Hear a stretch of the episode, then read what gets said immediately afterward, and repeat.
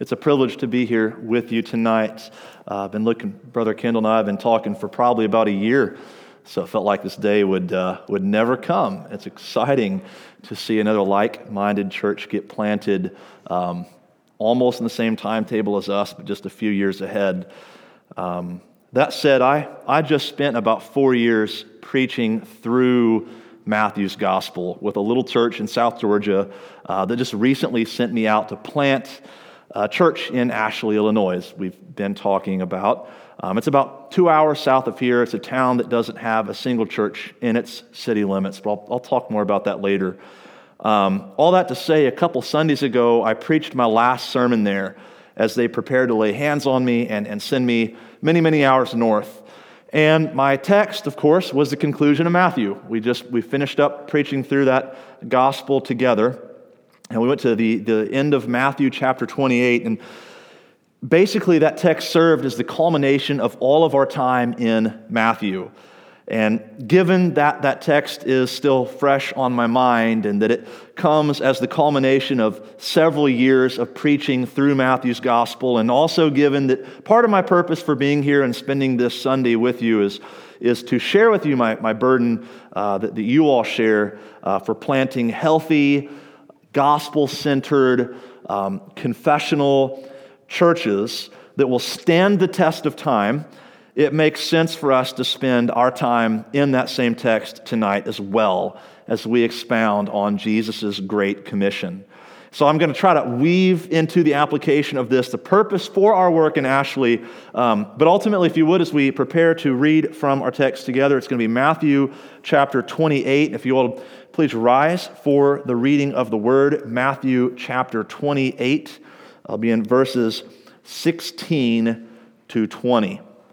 Matthew chapter 28, verses 16 to 20.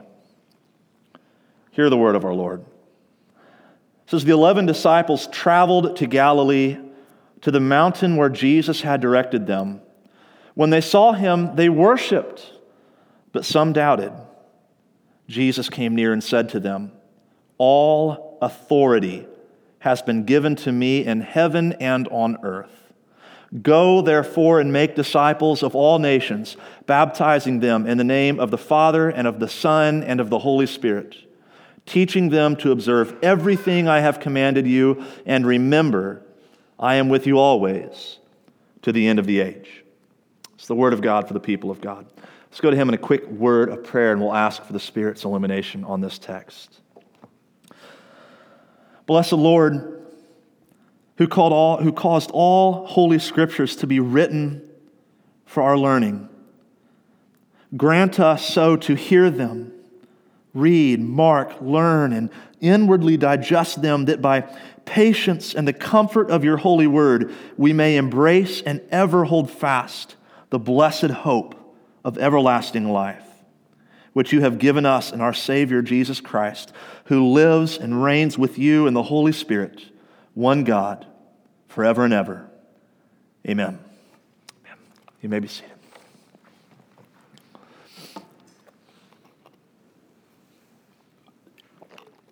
Our text this morning, you can notice this if you look at it, breaks down into really kind of three tidy points. And if I would have passed out an outline, you would have seen that I even alliterated them, which is very uncharacteristic of me, but they're quite tidy. You're going to see in this text, first, Jesus' lofty claim. Then secondly, we'll see Jesus' last command. And then thirdly, Jesus' loving comfort. So the lofty claim, then his last command, and then his loving comfort. Now remember, our text this evening comes as the culmination of 4 years worth of biblical exposition through the Gospel of Matthew. And while it's impossible for me to recreate 4 years worth of weight that we brought to this text whenever we shared this at Turkey Branch, I can't recreate that weight for you tonight. At the very least, we need to remember that Jesus' final words here are not divorced from his resurrection earlier in the chapter. If it were not for his resurrection, right? If Jesus had not resurrected from the dead, these final words would have no bearing on us. Everything that has come before in this gospel is driving these 3 points: his lofty claim, his last command, and his loving comfort. I mean, without that backdrop, these words would be no more meaningful than if I stood up here and said, "All authority has been given to me, Joel. Therefore, in the coming years of your church, do this because I have commanded you." And you would rightly say, "Who died and made you king?" Who is this guy, right? You're not even our pastor, right? And you're nobody. And you'd be right. I would be out of line talking like that. So whenever Jesus says, "All authority has been given to me in heaven and on earth," and then he proceeds to give us commands, as a general gives commands to his troops, right? Not suggestions, commands. Then that authority must derive from somewhere. And so the first thing we're going to see this morning, or this evening, is that Jesus receives this authority from God as God. So our first point is Jesus' lofty claim. In verse 18, we see it. It says, "Jesus came near and said to his disciples, 'All authority has been given to me in heaven and on earth.'" Just as a colonel or a lieutenant must receive his authority from someone, so too the incarnate Jesus speaks with an authority that he has received from God as God.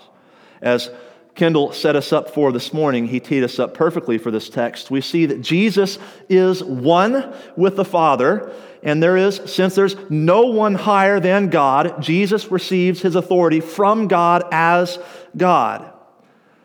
We read this text this morning. It says, John chapter 1, verses 1-4 says, "In the beginning was the Word, and the Word was with God, and the Word was God. He," that is the Son, "was with God in the beginning. All things were created through him, and apart from him not one thing was created that has been created. In him was life, and that life was the light of men." Colossians 1 continues this thought. "He," the Son, "is the image of the invisible God, the firstborn over all creation. For everything was created by him in heaven and on earth, the visible and the invisible, whether thrones or dominions or rulers or authorities. All things have been created through him and for him. He is before all things, and by him all things hold together." So whenever Jesus says, "All authority in heaven and on earth has been given to me," he means has been given to me by my Father. Jesus says in Matthew 11:27, "All things have been entrusted to me by my Father." And in John 3:35, "The Father loves the Son and has given all things into his hand." In John 13:3, Jesus, knowing that the Father had given all things into his hands and that he had come from God and was going back to God, knelt down and washed the apostles' feet.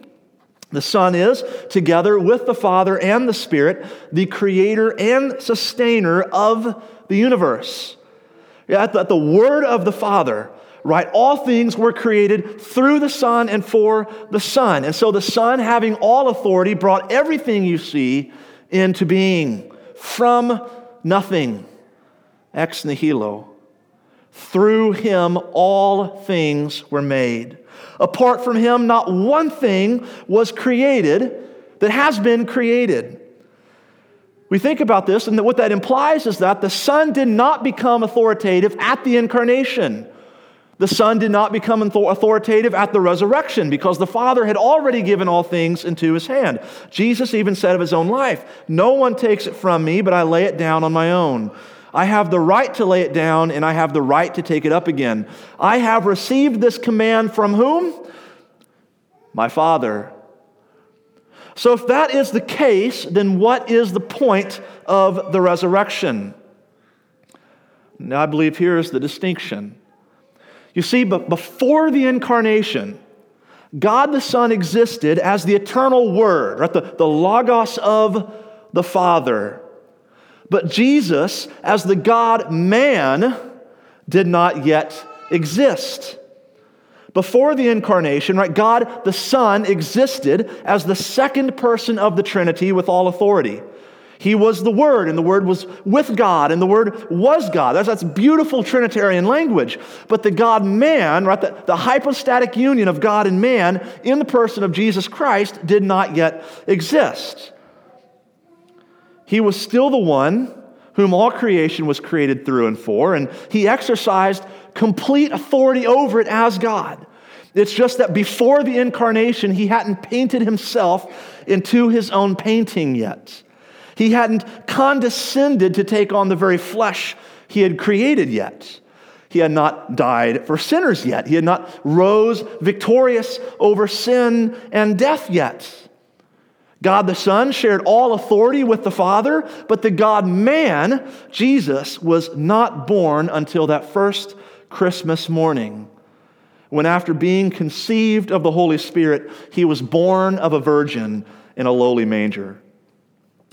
Then once he had completed his great work of redemption, triumphing over sin and death and raising on the third day, God exalted him as the God-man, the incarnate Redeemer, the risen one, to his right hand. So now, as never before, the mission of the church has in a sense been placed into the hands of a man, Jesus of Nazareth, son of Mary, Son of God, fully man.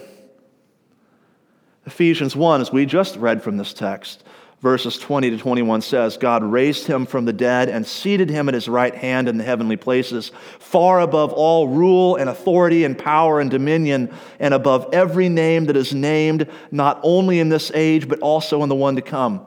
And Colossians 1 continues, he is the beginning, the firstborn from the dead, so that he might come to have first place in everything. And Philippians 2, 9 to 11, for this reason, God highly exalted him and gave him the name that is above every name, so that at the name of Jesus, every knee will bow in heaven and on earth and under the earth, and every tongue will confess that Jesus Christ is Lord, to the glory of God the Father, which is just another way of stating the lofty claim of the Great Commission when he says, all authority has been given to him in heaven and on earth.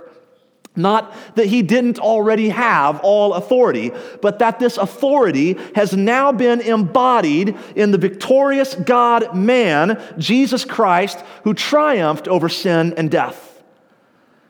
That is why the resurrection was absolutely essential to Jesus' claim here, because his claim hinges on the legitimacy of the resurrection.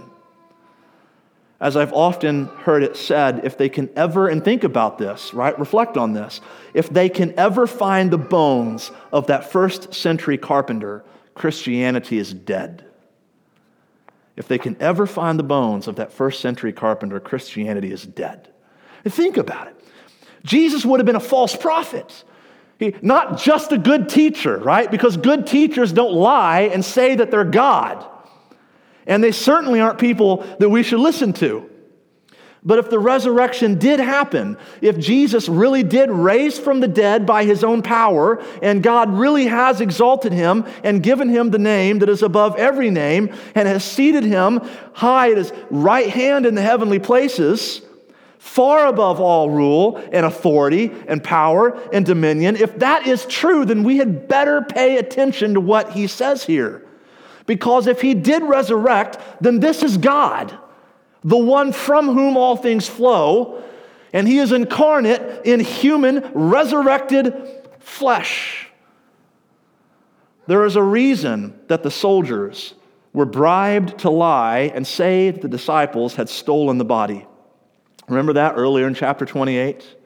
The soldiers were bribed to lie and say that the disciples had stolen the body. It's because the chief priests knew what was at stake here, and they would rather perpetuate a lie than bow a knee to the fact that the tomb was empty, because that empty tomb validates all of Jesus' claims to authority.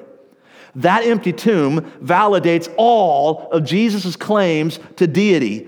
Everything he says is yes and amen if that tomb is empty. The empty tomb validated his authority, and the chief priests knew it, so they lied. I mean, look how lofty his claim to all authority is, if it's true. Jesus says, all authority has been given to me, both in heaven and on earth. Think about that. All authority in heaven and on earth.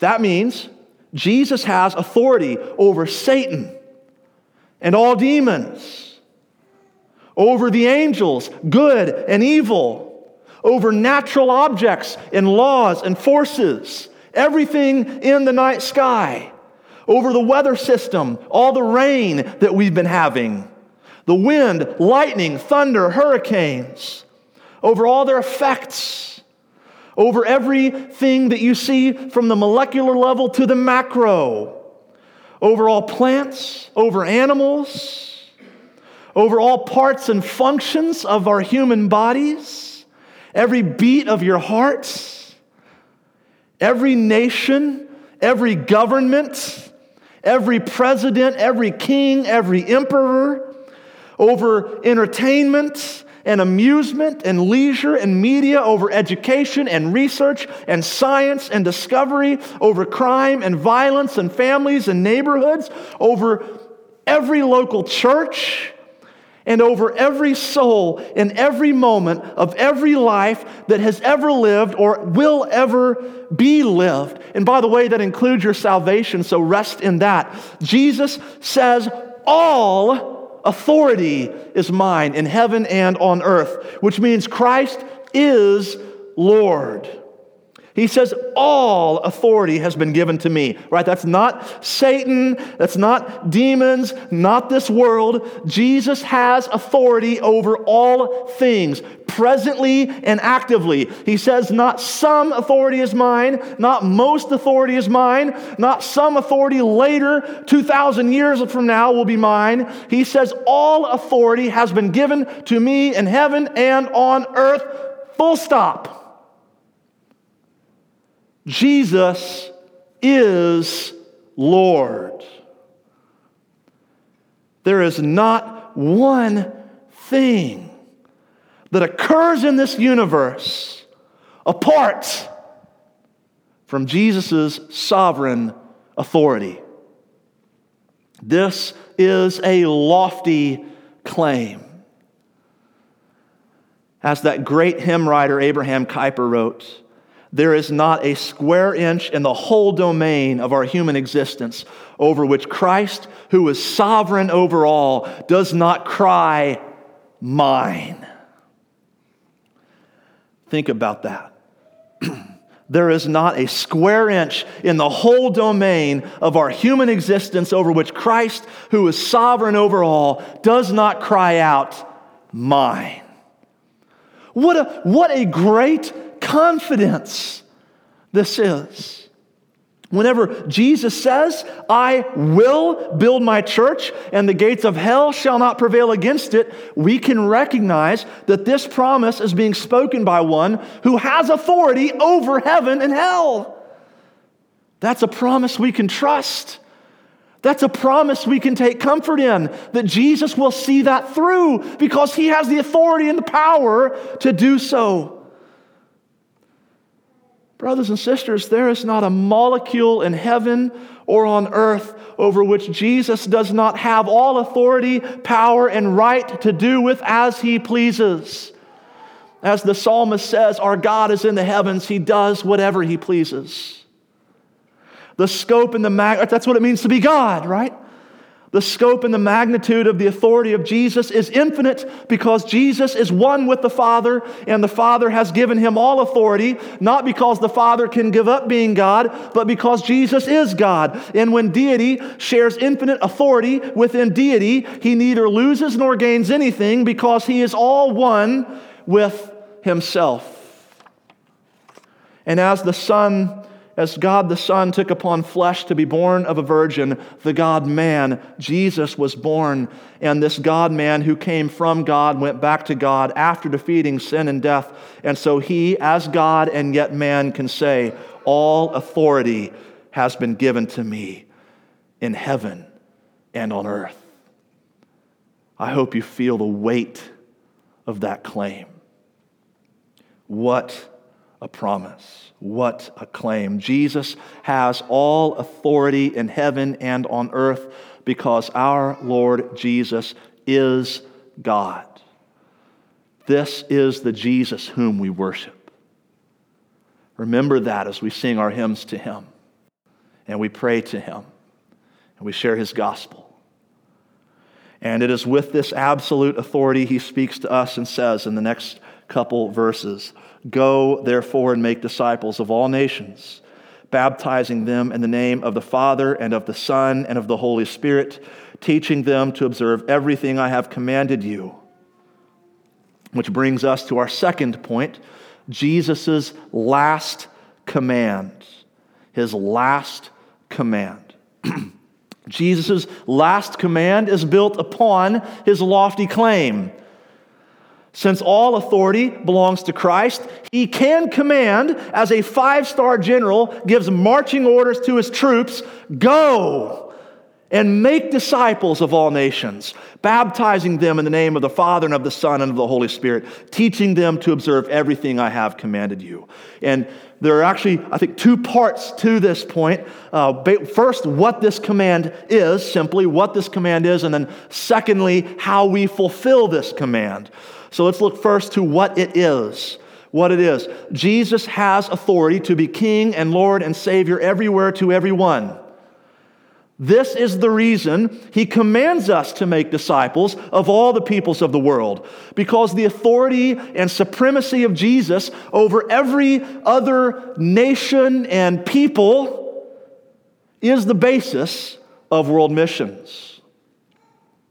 Piper says it like this: anywhere we see Jesus not getting the worship and adulation He deserves by virtue of who He is, right, supreme Lord of the universe, then there should exist a mission among that people group. Or stated another way, missions exist where worship doesn't. That's why Jesus gave us this last command. Missions should exist among people who are in rebellion of the authority of Christ and His reign. Jesus said, all authority is mine. If you see a people group that's not in submission to that authority, then missions should exist. Make disciples among them. Bring them under subjection to my authority in order that they would bend a knee to Him. Because remember, as we saw back in Philippians, I read through that passage real quick, the goal is that every tongue would confess that Jesus Christ is Lord to the glory of God the Father. That's the goal here. That's the view. Early in Bible college, I was assigned a book. It's called The Supremacy of God in Missions. It's by Piper. I just quoted it a minute ago. And that really revolutionized the way that I viewed sharing the gospel and missions. In that book, Piper makes the case that missions exist where worship doesn't in order that worship would, as I just shared that quote with you. And he pointed out that the primary motivator for us sharing the gospel isn't because people all around us are dying and going to hell, though that is certainly a motivation. He says it's not the primary motivation. The primary motivation is that God isn't being worshiped by those people. Now, that's not to say that, again, we shouldn't have a burden for the lost. I think we absolutely should. It should grieve us that people every day, perhaps even people that we love dearly, if they die apart from Christ, having repented of their sins and trusted in Him, will go away to eternal condemnation because they lived their lives in rebellion of God. It should alarm us. It should astound us. It should motivate us, probably way more than it does. I think we're a bit desensitized to that. However, what should motivate us even more is that God is not being worshiped by them, that they are rejecting His authority. Consider it. If God is the most supreme being in the universe, then He deserves, right, by virtue of who He is, being the most supreme being in the universe, our worship and adulation.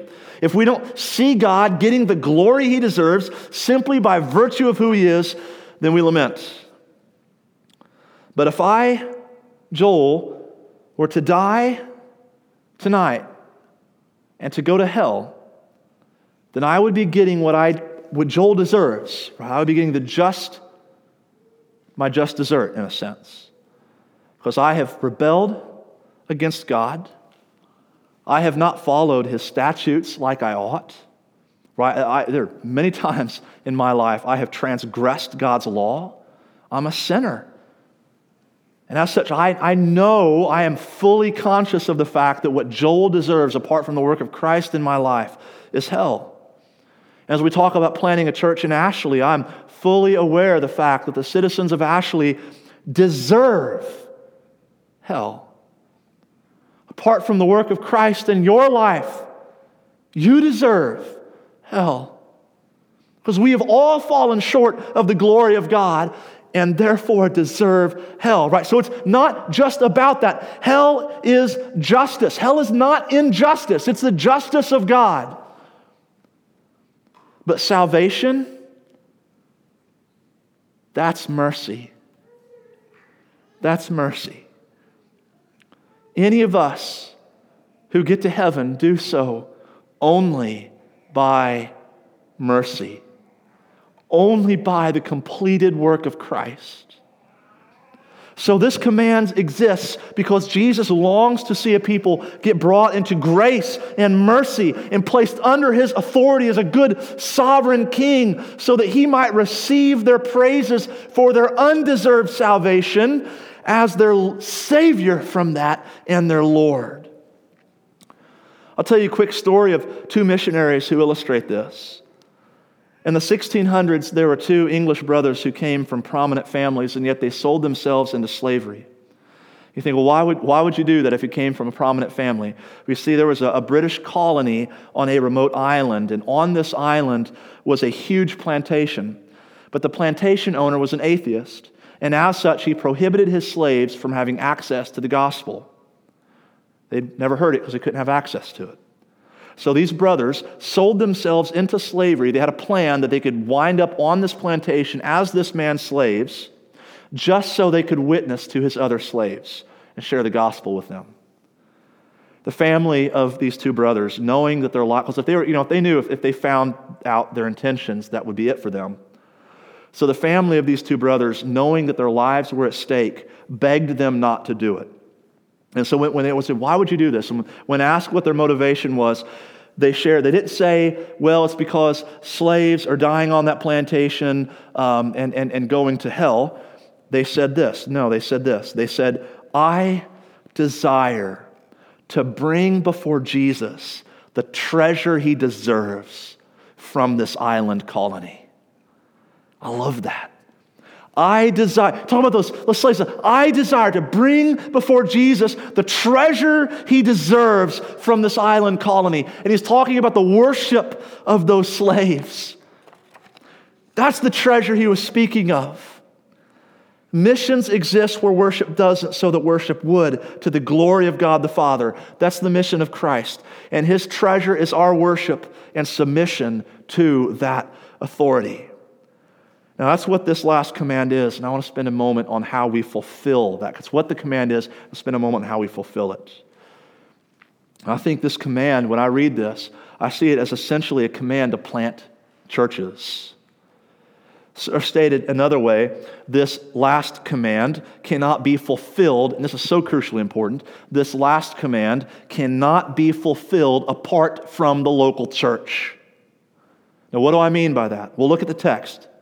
What does it say?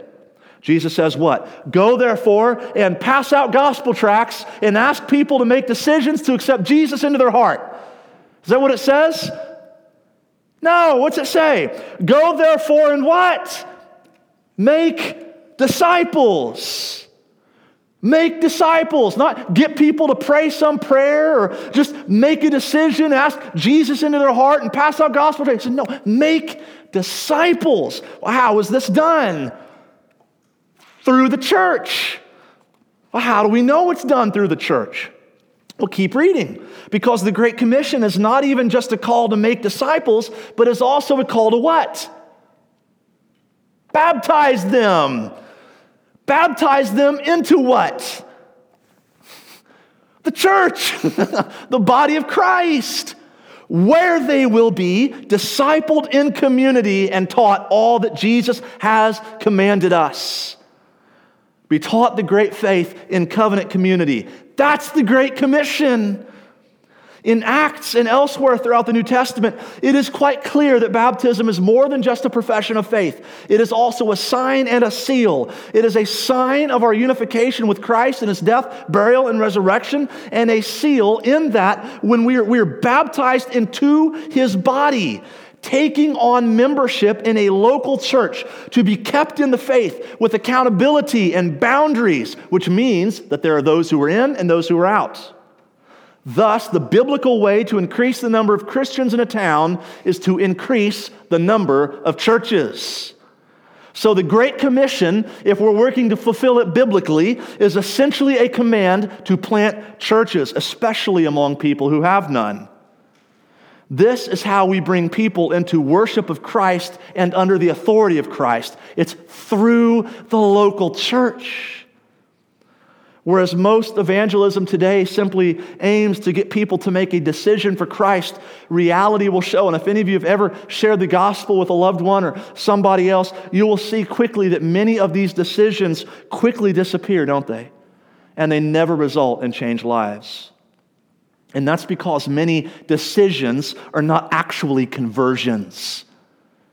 Many decisions are not actually conversions, but just this emotional stirring that fades whenever the excitement is gone. Right? You come down off that church camp high, crash.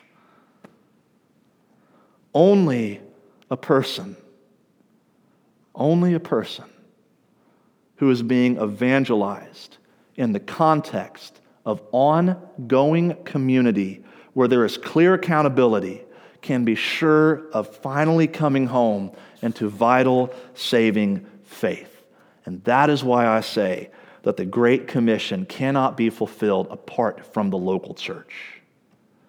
Which, by the way, is why I'm planting a church in Ashley, because it is a town that does not currently have a local church or a gospel witness, period.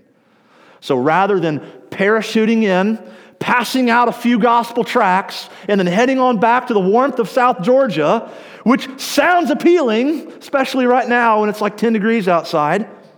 Rather than doing that, we want to stay and organize a gospel-centered church that will make disciples of Ashley, Illinois, baptize them into a church, and teach them all that Jesus has commanded us. We want to bring them under the authority and lordship of Christ to the praise of his glorious grace. So you've now seen Jesus' lofty claim and his last command, both what it is and how we fulfill it, and now let us rest in the final words of Christ, his loving comfort. And this comes in the end of verse 20. It says, "And remember, I am with you always to the end of the age." Brings us to our third and final point, Jesus' loving comfort. Earlier, whenever Jesus sent his disciples out to advance this gospel, he warned them. He said, "Look, I'm sending you out like sheep among wolves. They will hand you over to the local courts and they will flog you in their synagogues. You will even be brought before governors and kings because of me, and you will be hated by everyone because of my name.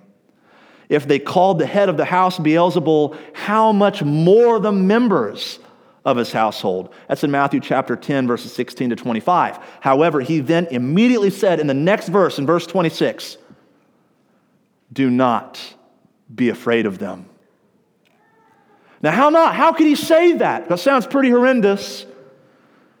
Look at his reasoning in verses 29 to 31.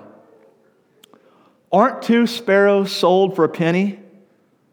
Yet not one of them falls to the ground." Oh boy, you see his authority here too, don't you? "Yet not one of them falls to the ground without your Father's consent. But even the hairs of your head have all been counted. So don't be afraid. You are worth more than the sparrows." That was in chapter 10. And we see the same thing in the Great Commission. His command to go, make disciples, baptize, and teach is sandwiched between his claim of all sovereign authority and his loving comfort to be with us always. Those claims and that claim and that comfort sandwich the command to go. Because of his authority, we don't have to be afraid whenever we go. Church, this is our hope. in life and in death. Christ is in control, and he loves his people with an unconditional covenant love. And so his loving comfort to us as his redeemed is, I will be with you always. Notice three brief things about this loving comfort. Well, it's identification, it's continuation, and it's unconditional nature. By identification, I mean, who is it that gives us this loving comfort? Who? I am with you.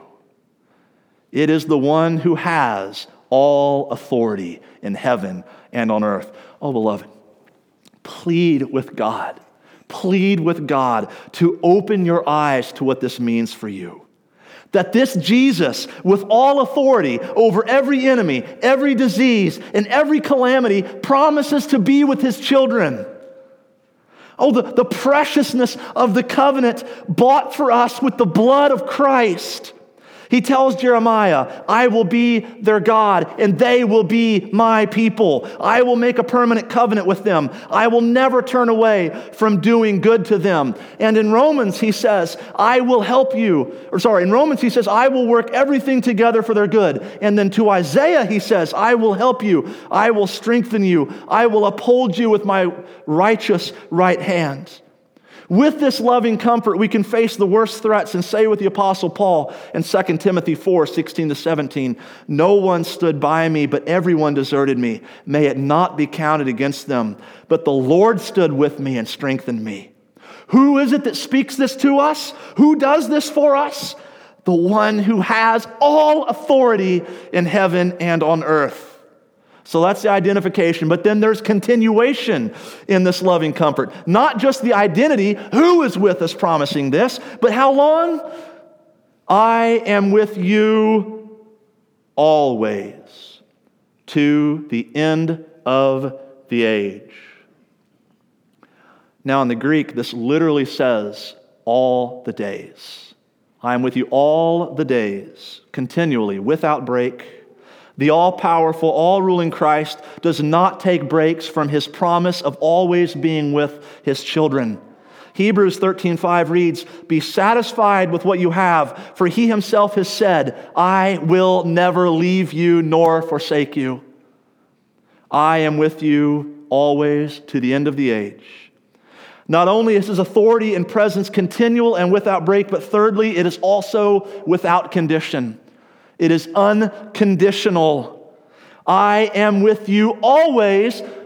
No conditions placed on that. Why? Because the work on the cross wasn't a conditional work. As long as the world lasts, Jesus will be with us. Through suffering and sickness, Jesus will be with us. Through death and mourning and loss, Jesus will be with us. Through persecution and lostness and rebellion, Jesus will be with us. As culture around us degrades, Jesus will be with us, comforting us and loving us and presenting us blameless before the Father. And if he is for us, then who can be against us? As Paul asks, who can bring an accusation against God's elect? And the answer is no one. And even when the world and all that is in it shall pass away at the end of the age, then we shall be with him. And until then, Jesus is with us. This is the loving comfort. The one who has all authority in heaven and on earth, who has put all of his enemies under his feet and died for us and rose on the third day, triumphant over sin and death and Satan, comforts us by promising that he will be with us continually to bring us safely to everlasting joy. Are you in awe of him yet, church? Oh, I pray that these words tonight would be a sweet, sweet comfort to your soul. As I prepare to organize a church in a town with no gospel presence, and you, a young church plant yourself, I believe you particularized 3 years ago as a local congregation, so you're not even 5 years old yet. As you grow to maturity, we both need to hear this. Jesus will be with us. He, the one whom all authority has been given to in heaven and on earth, will be with us. He, the one who calls us to the work before us, will be with us continually and until the end of the age. That is what makes the Great Commission so great. And so the culmination of all of our time in Matthew leads us to this conclusion. Jesus is our risen, eternal King, fully God, fully man. And as such, we have his lofty claim, all authority has been given to me. His last command, go and make disciples among all the peoples of the world, and his loving comfort, I am with you always to the end of the age. So as we prepare to respond in song in just a moment, hear me, I want to end with this.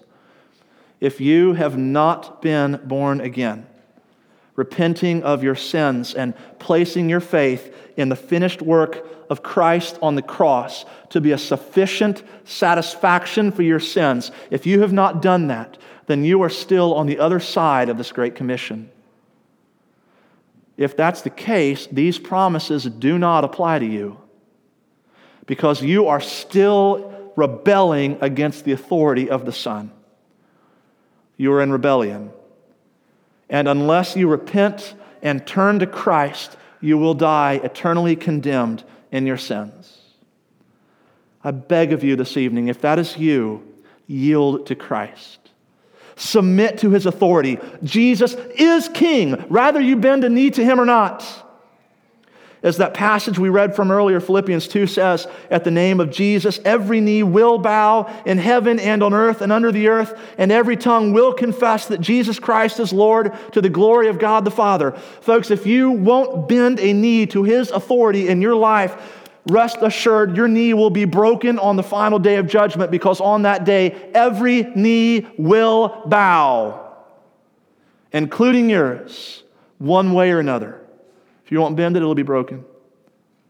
So come to him today while salvation is free. Our good and gracious King who offers to us rebels a salvation that we do not deserve. Then he promises to be with us, keep us, and preserve us to the very end of the age. And lastly, to those who are already bowing a knee to Christ as Lord, then I hope you know what this means. It means you have a command, not a suggestion, a command to make disciples. Bring others into the church and teach them to obey all that Jesus has commanded us. And remember, as we fulfill this task, Jesus will be with us always to the end of the age, and then we shall be with him. Let's close in prayer. Oh, gracious Father, I pray for this church that as they proclaim your gospel with conviction, that you would open the ears of those around them to hear and respond. That, Father, you would build them up to be a light in this community. And, Father, that they would stay in love with your ordinary means of grace. For Father, salvation cannot be manipulated. No production, no entertainment can replace what your Spirit does through your word and the preaching of the gospel. I pray, Father, that you would just soften the hearts of those to that word as they work to bring people in subjection to your authority. And I pray that your name would be hallowed, that it would be revered, and our good, gracious Father, you would be worshiped in spirit and in truth here in this community, in and through your local church. And we ask this in the name of your Son, Jesus, for your glory. Amen.